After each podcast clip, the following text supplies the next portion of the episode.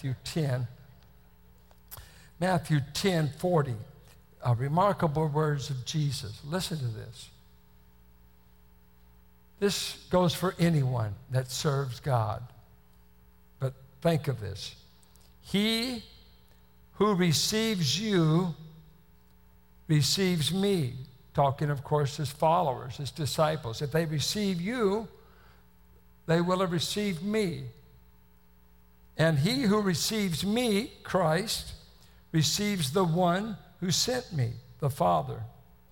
Anyone who receives a prophet, because he is a prophet, will receive a prophet's reward. And anyone who receives a righteous man, because he is a righteous man, will receive a righteous man's reward. And if anyone gives even a cup of cold water to one of these little ones, because he is my disciple, my follower, I tell you the truth, he will certainly not lose his reward. Now let's ask ourselves Has Jesus Christ given gifted men to the church? He gave apostles, prophets, pastor teachers, evangelists. I believe all spiritual gifts to the body of Christ. They're gifts from Christ to his church. We operate on spiritual gifts in various ways, right? So if I receive it as a gift from Jesus Christ, the way I treat the gift is the way I'm treating Christ. To despise the gift he gave me is to despise the giver, right?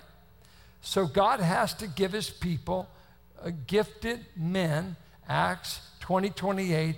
The Holy Spirit made you overseers of the church of God. God's actively involved in giving churches their leadership. We're praying about additional elders to add to us men. And we're praying the Holy Spirit will make that evident. He keeps giving gifts. So Christ says, however you receive someone that comes in my name is the way you receive me. That's quite a link. Don't ever forget that. So, not to honor what he gives is not to honor Christ.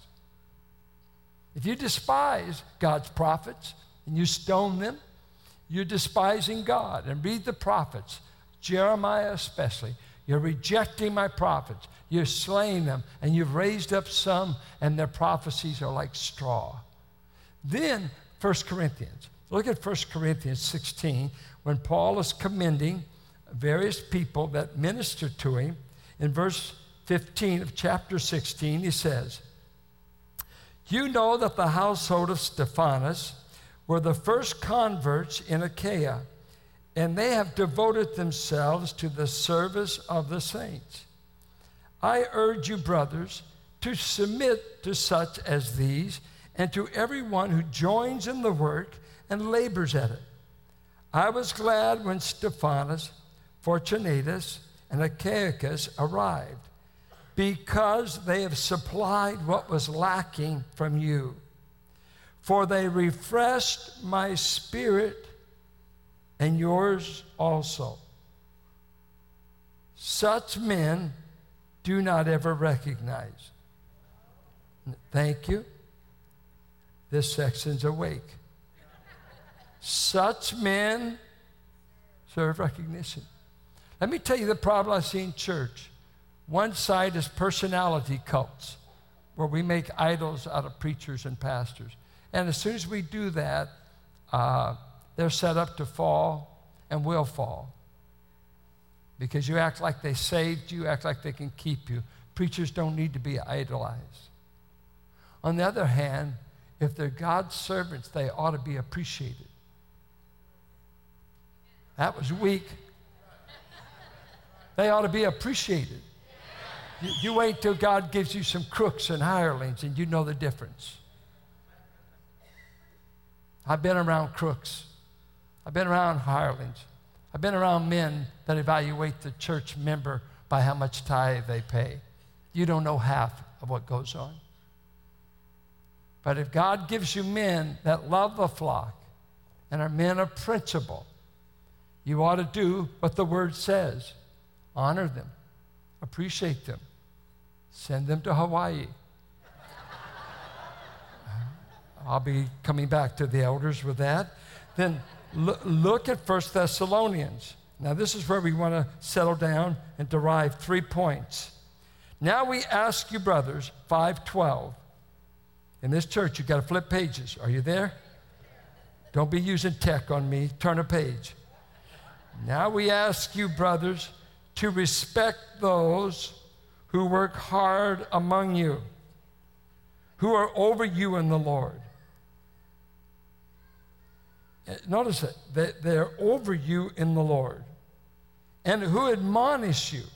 Hold them in the highest regard, in love, because of their work. Three things. The worth we ought to put on the men who shepherd us, the elders. It's a plurality he's addressing here. God always wanted local churches overseen by a plurality of shepherds, and he speaks of it in the plural here. So their worth. Number two, we want to recognize them because of their work. Their worth, God established. You don't have to like them. Who made you infallible? You don't like a lot of things that are good for you. God given leaders are good for you. Take it like spinach. Their work. And then the third thing, the wreath of reward that they'll be given. First thing, he says several strong words here. You ought to esteem these men, and uh, it, it's a plurality of them, but not just Rich Rollins. Any man in any church, any men in any church that are willing to make themselves available to care for that flock, to uh, lay down their life, to uh, be God's gifts to a church, will help oversee it. He said, honor such men. That they are not just anybody, they're worthy of honor. And he uses a superlative uh, honor them beyond limits, beyond boundaries. Don't, don't worry about, I, I've seen people say, Well, I would say something good to you, but I don't want to make you big headed. Did you know as many men leave the ministry from discouragement as pride? We got guys on one hand, they're starting fan clubs, they're big headed, and God knows we wish they would go away. There's other men who've never been treated very well. I think I apply this to the whole church of God. The majority of you will never have a going away service. The majority of our Sunday school teachers will never be honored like what we want to do today. This is at a higher level. This is uh, the oversight of God's church with us. But I think of many of you, you haven't been honored for the great work the dignity, the investment, the giving, the service you've rendered to the body of Christ. And don't you, don't worry, Christ won't even let a cup of cold water you've given go unrewarded. He will see to it you're rewarded, even though no one else even knows what you're doing. He, he's not blind. But he tells, he's talking to the church here, you church at Thessalonica, I want you to recognize those men I've given to the church. I gave them the gifts from me to take care of you. I want you to esteem them and honor them superlatively. You can't hardly outdo the real recognition. And he says, You do it for two reasons. You do it out of the motive of love. We're not bowing to popes or making preachers popes. No. We're doing it because we love what they represent. Two, do it because of the work God does through them. Who will do the work? There's a lot of talkers, there's a lot of gainsayers, there's a lot of critics. Who are the people who get the work done? Honor those who get the work done. I think of 20 years ago, uh, Rich was really my architect, helping us build infrastructure. And my brother David was the architect to build buildings. I worked with two men. We added Ted, but I just had Hazel and Donna. And my brother David was retired, and he became our guy that all the buildings we have around here saved us hours. A God given gift. If he didn't do anything else but spit and get buildings built. That'd be worth it. And all you that didn't build this building said, Amen. You don't know what it takes, how much money, how many meetings, how many bankers, how many contractors, how many subs. And then Rich, I went up to his mom and dad's place when Harold and Bernice still had Harold. And we went up, and he was torturous to me because he listed, he got me to list all the things I wanted to do. And uh, man, I had visions in the night of things to do. Visions. I think it's called Strangers in the Night, something like that. I, I, uh, oh, I want to do this, I want to do that. And, and so we just got away and we got on their porch. I'll never forget it. He said, Well, I, here's the list of everything you said you want to do. And then he did something that was torturous. He said, When do you want to do it? I said, Wait, wait, wait, wait. I said, I'm going to do it. I didn't say when. I was being led of God. He'll nudge me. He said, Well, do you want me to do it or not? Don't, don't pressure me. When do you want to do it? Do you ever have people that do this to you all the time? Say, man, we got to get together. Man, I've been wanting to get with you. I'm one of those kind of guys. I used to want to take everybody home from the church. And I'd hang out in the back. Carolyn would peel rubber getting away because she's afraid I'd do it. and, and, and do it. But I would do this. Paul, we would love to have you over. Then one of my preacher friends, he started carrying a date book. And he does me this way. I really watch my words with him. We ought to get to, and he pulls out his date book. When did you want to do that? And man, I don't want to get there. No, I don't, I don't mean it now. I'll meet you in heaven. I'm too busy now. But we ought to get together. We, we ought to get, any of you do like that? Eh, everybody confess. Uh, we ought to get when. And, and when that guy, now, I just turn green when I see him because he's got that date book. Say it, honey. I'm going to write you down and you better be there. Well, Rich did me this way. When do we want to do this? You want to do that? You want to do? And we put dates to stuff and the structuring started in. It was a great architect, and he and David and I were the three musketeers for years, for years. Uh, you see, when you're not competent at a lot, and I'm that kind of man, God has always surrounded me with gifted men that can do it. And I thank God for the deacons and the elders in this church. I've always been surrounded with some godly help. I have not been a solo flight. I do good to find the book of Haggai. I mean, so I'm hoping somebody could do the rest. And God has given me such men. So he says we ought to honor them. Uh, notice what he says their work is. He names three things, and they're participles. They just come out of it just so naturally. He said, Those who work hard, who are over you in the Lord, and who admonish you. Those are three things. They work hard, and it's a word to work to the point of exhaustion. I must say, uh, one of the great joys uh, I've had in working uh, around different ones on the staff. I had it, my sister, I had it, Rich, uh, being there. Uh, we, we weren't clock punchers. We could put in 60 hours a week. It, it didn't matter. We weren't keeping hours. Just do it because we loved it. We couldn't do enough. You know, you're never done uh, changing a life. You're never done in church work. When are you done? It's like raising a child. When are you done? I keep telling Deborah, quit coming home for money. Honey, I'm done. I'm done. No, I'm your daughter forever. No, I'm not. I'm done. Let Sean take over. Stay away. I know you're broke. Let someone else help you. You know, uh, you're never done. They're your children for life, right? And all the depressed parents said, Amen. For life. They're there. Your grandchildren, they're there. They're for life. Ah, precious darlings. Uh, but you know what I mean.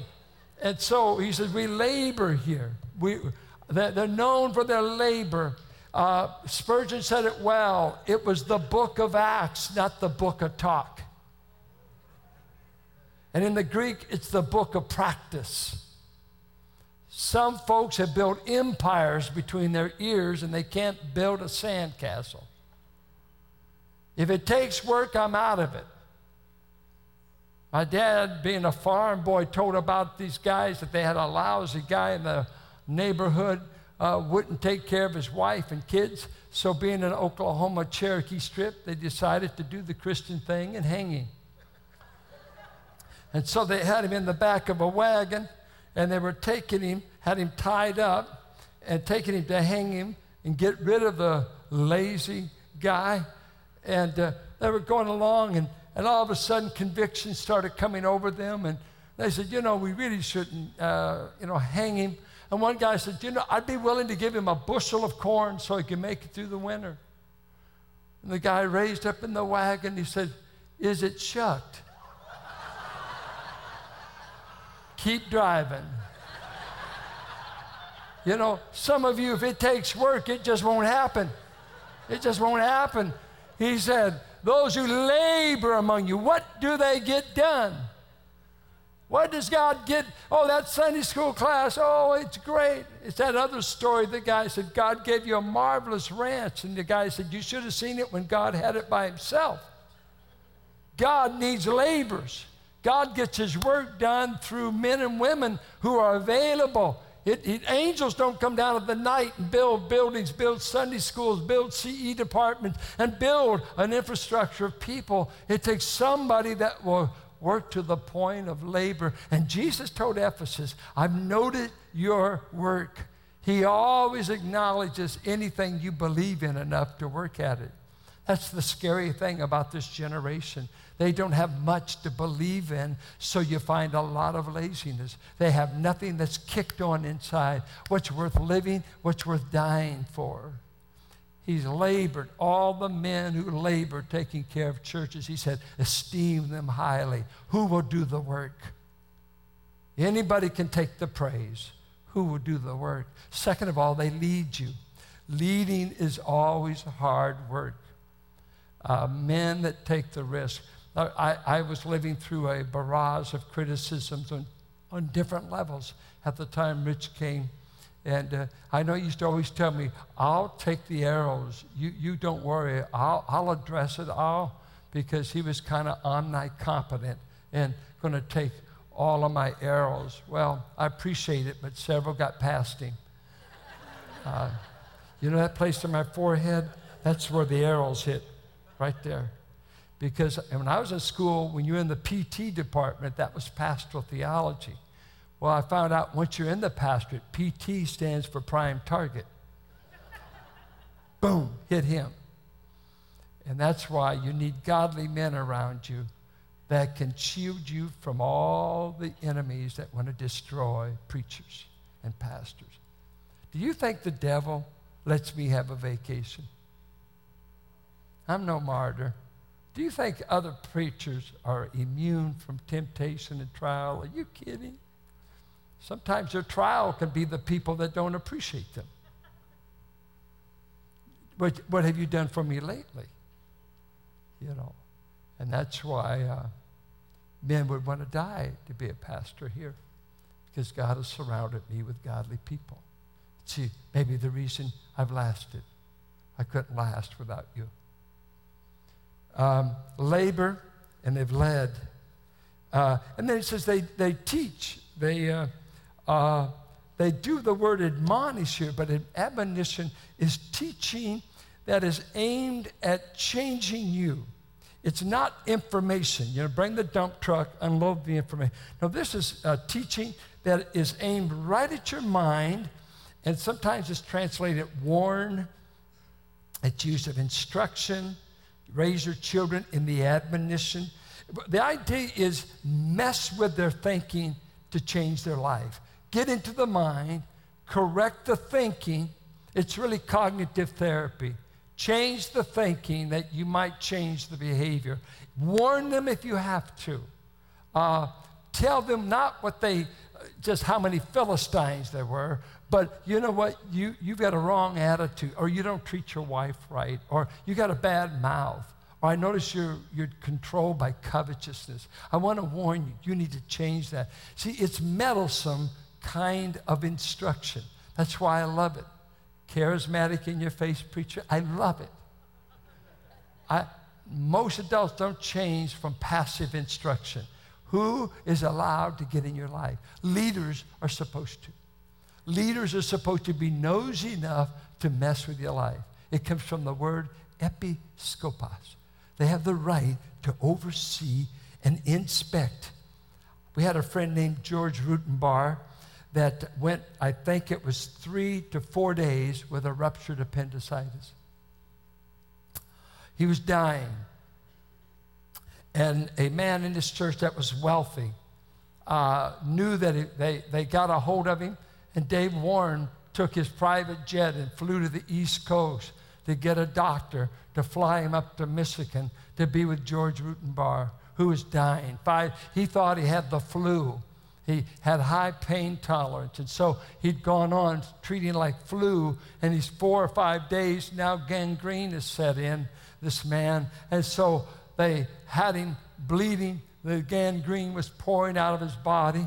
And they flew in this specialist. And the man came in, and when he saw him, he came in the room, which was wretched. As George tells me, the man came up to this uh, incision. He puts his nose right down, and he just like that and like that, his assistants, he named the bacteria. One, boom. He said, You've got these two bacteria working in you. He said, I know what can cure you or kill you. I'll need your signature. You're going to die anyway. If you'll, let, if sign, we'll give you something. The only thing I know that can save your life at this point. George signed, they gave it, saved his life. He had the right to inspect the life because he was there to deliver him from death.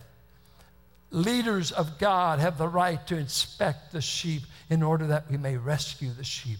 They admonish, they warn, they mess with your life. They're trying to save your marriage. They're trying to save you from pornography. They're trying to save you from going over the edge. They're trying to save you from ruining your testimony. They have a right to mess with your life because they've got the Word of God and they've been given to risk their life to save a life. That's what we're about. We're not down here handing out positive thinking for negative living. We're giving biblical truth that changes you inside out, that may rescue you from death. It's serious. Who wants to do it? Few. Few. But he says, remember those who labor Remember those who lead. Remember those who instruct. And if I was looking at other references in the Bible, remember those who care for the flock. 1 Timothy.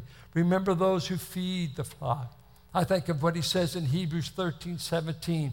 So obey and submit to leaders who have a sleepless watch. And it literally means there they have sleep deprivation from waiting on you. The idea is the baby's crying all through the night, and you've got to have somebody in churches willing to stay up all night with the children.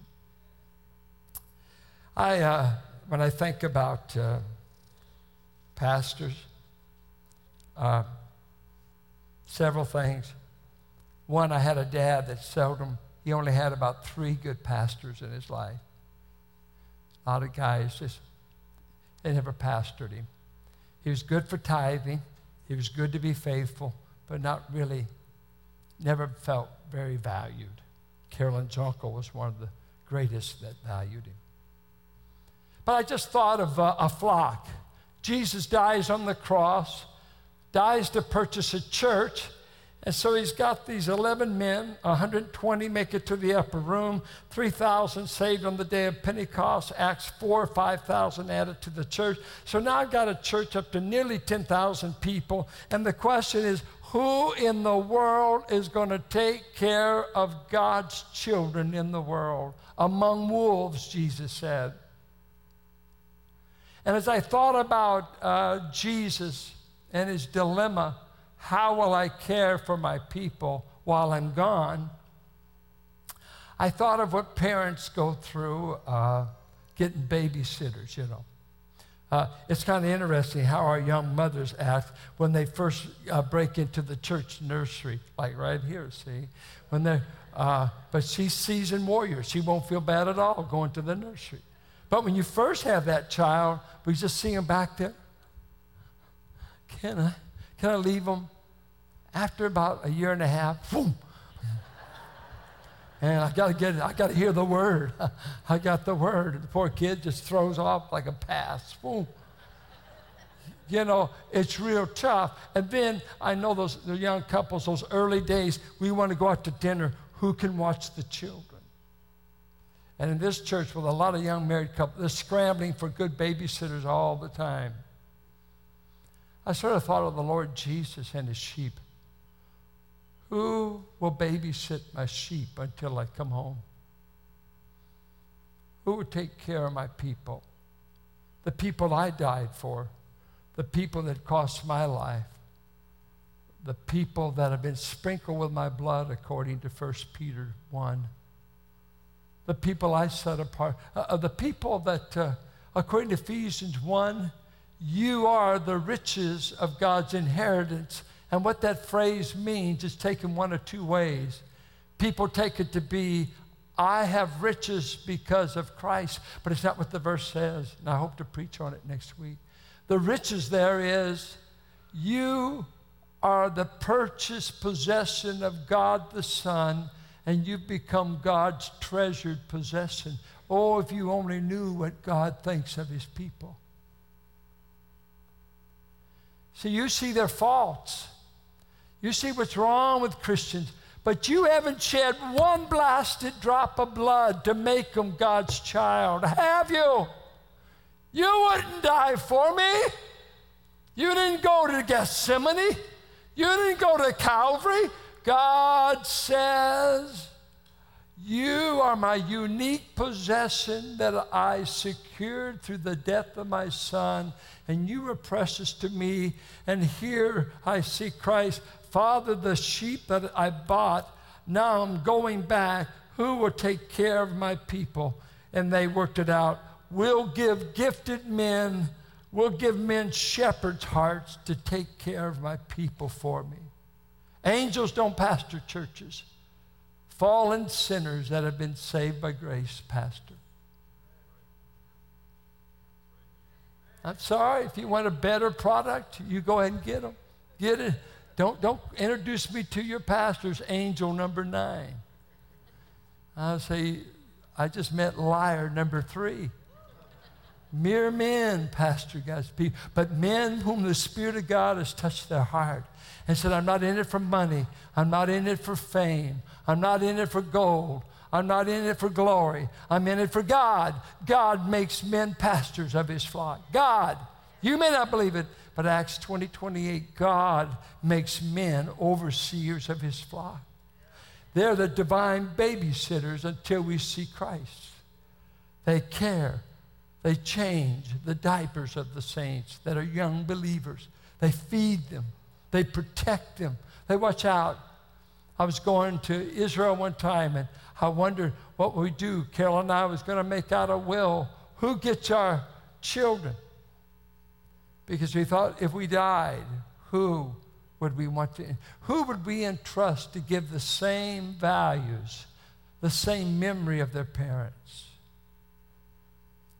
So we willed them to my brother David and Fran and billed them for child support. They got out of it though because we came back.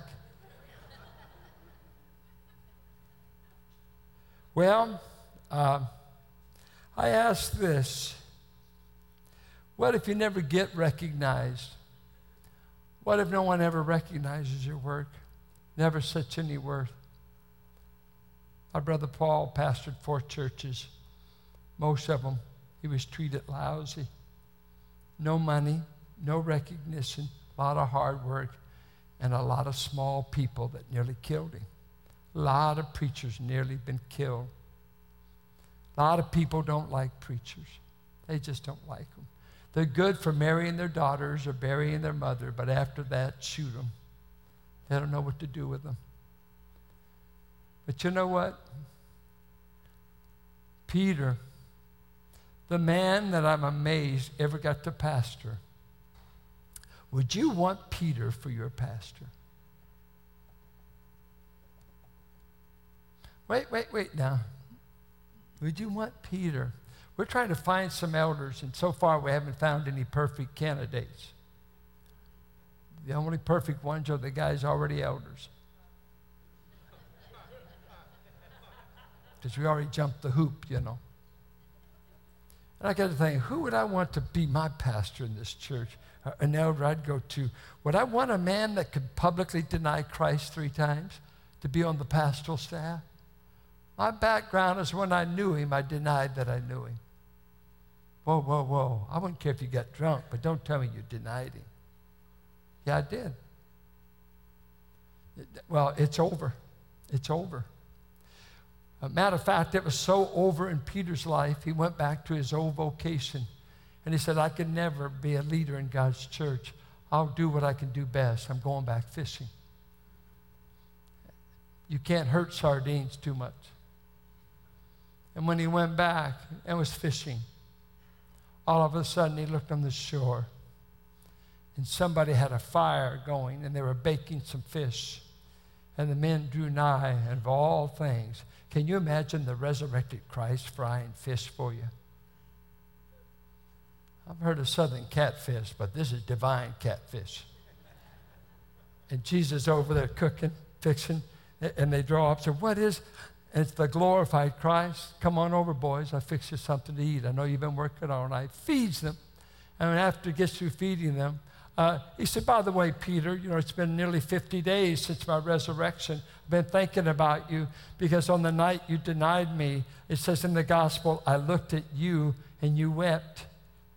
Our eyes connected, and you know the disappointment. I saw it in you. You knew you blew the opportunity of a lifetime. I know you did it, son. There's no denying it. But uh, while you eat your catfish, I want to ask you a question. What's that? Do you love me enough to take care of the sheep that I'm going to save in this world? Uh, I, I'm not asking you right now to be a martyr. He will be that eventually. I'm not asking you to give uh, over your business. I'm asking you, would you help me take care of my people? Oh, Lord, who in the world could ever answer that? He says, the man that can say, I love you, Jesus. I'll give you a way to do it, Peter. The way back, I'll be on the throne. You don't need to pastor me. You won't ever be put through this again with me. I'm, I'm going back where thorns can't reach you and, and all this can't hurt me. But I'm going to ask you do you love me enough to take care of my people? And I ask you, do you love Jesus enough to take care of his people, whether it's a junior boys class, nursery, on any level in the household of faith? Be good to all men, especially those of the household of faith. The light that shines furthest shines brightest at home. If you really got the love of God, don't worry about reaching people in Africa until you start reaching them here. Start near. Start near. Well, of course, Peter said, Lord, only you know. And once the Holy Spirit came from on high, God gave him the power to overcome that fear. Um, and Peter writes in 1 Peter 5 Elders, if you take care of the flock of God that He's given you, not out of love for money, not out of being a little pope, a little lord over God's people, but being an example, when the chief shepherd returns, he shall give you the crown of glory that will never fade. I don't think he gives that to everybody. I think he gives it to shepherds who in this life may never be paid well. Most haven't. When I read of John Bunyan spending 10 years in Bedford cell, having his little blind girl bring him food to keep him going. Oh, in the past, oh my, how men have been deprived just to carry the gospel, to be pastors of plain places. But you know what? The Lord Jesus, the chief shepherd, did you know that in this life, the only crown Jesus ever got was a crown of thorns? The chief shepherd never got anything but thorns in this world. But you need to note this. when he comes back again in Revelation 19, the text says there are many crowns on his head. We don't know how many, but there's many crowns. I don't know how many. Think of it. He will come back loaded with diadem on him. Where did he get them? He got them up there. He never got them down here. And so I say to Pastor Rich, I say to the fellow elders, I say to fellow laborers in this harvest, to pastor, elders, caregivers to God's flock throughout the world, the ultimate wreath that we're working for, you only have the general pin on the medals. And that's on the final lineup day. Then he will do the payback. The famous story that uh, is as old as me, I know that, but it is, uh, it is marvelously true. When I think of this matter of men who may have never been given proper due, we're doing something biblical, something godly, something we should abound in. Uh, I think of the uh, story of Theodore Roosevelt going on his safari over to Africa. And on the return home, coming into the port of New York Harbor, and uh, coming with him on that was this little unknown missionary to Africa whose wife had died on the field, had been buried there. And the naive missionaries, they pulled into the harbor, hearing the horns, hearing all the jubilation, some naive way thought maybe they're welcoming me home. He didn't know the president was on board. So all the fanfare and jubilation, and here Teddy, you know, tell him what all he had killed in Africa, all of that. And finally, the missionary by himself goes down the gangplank, of which there's no one on the other end. The wife had died. The church that had sent him had grown old. There just was no one there. He gets a place at the YMCA. And uh, while there, in a spirit of dejection, he gets on his knees and he says, Lord, why is it a man can go to Africa and kill elephant and rhinoceros and water buffalo and half, it looks like half the city of New York comes out to welcome. And I, a bearer of the gospel, come back and nobody meets me at the end of the gangplank. Why? How can that be? And he said, what he heard in his heart, the Lord say to him, It's because you're not home yet. Wait till you get home. There's when I'll put the wreath on you. That's when I'll put the crown. Because in this world, you may be hated and you may be unappreciated. Good old dad's words. Can you live being unappreciated, falsely accused, and misunderstood? If you can, Philip, maybe God's going to make you a pastor. What a send off. And so I say, Rich, this weak little flock, in all of our foibles and weakness, have at least tried to love you and Lou for 20 years. And we, with honor, with no duplicity, can say, We've loved your service. We love what you are. And we're going to give you a love offering. We're going to have a lunch and respect you because God made you a fellow elder and shepherd, and you have served well. And we simply say, May God's best be in front of you, and we forgive you for retiring. We're going to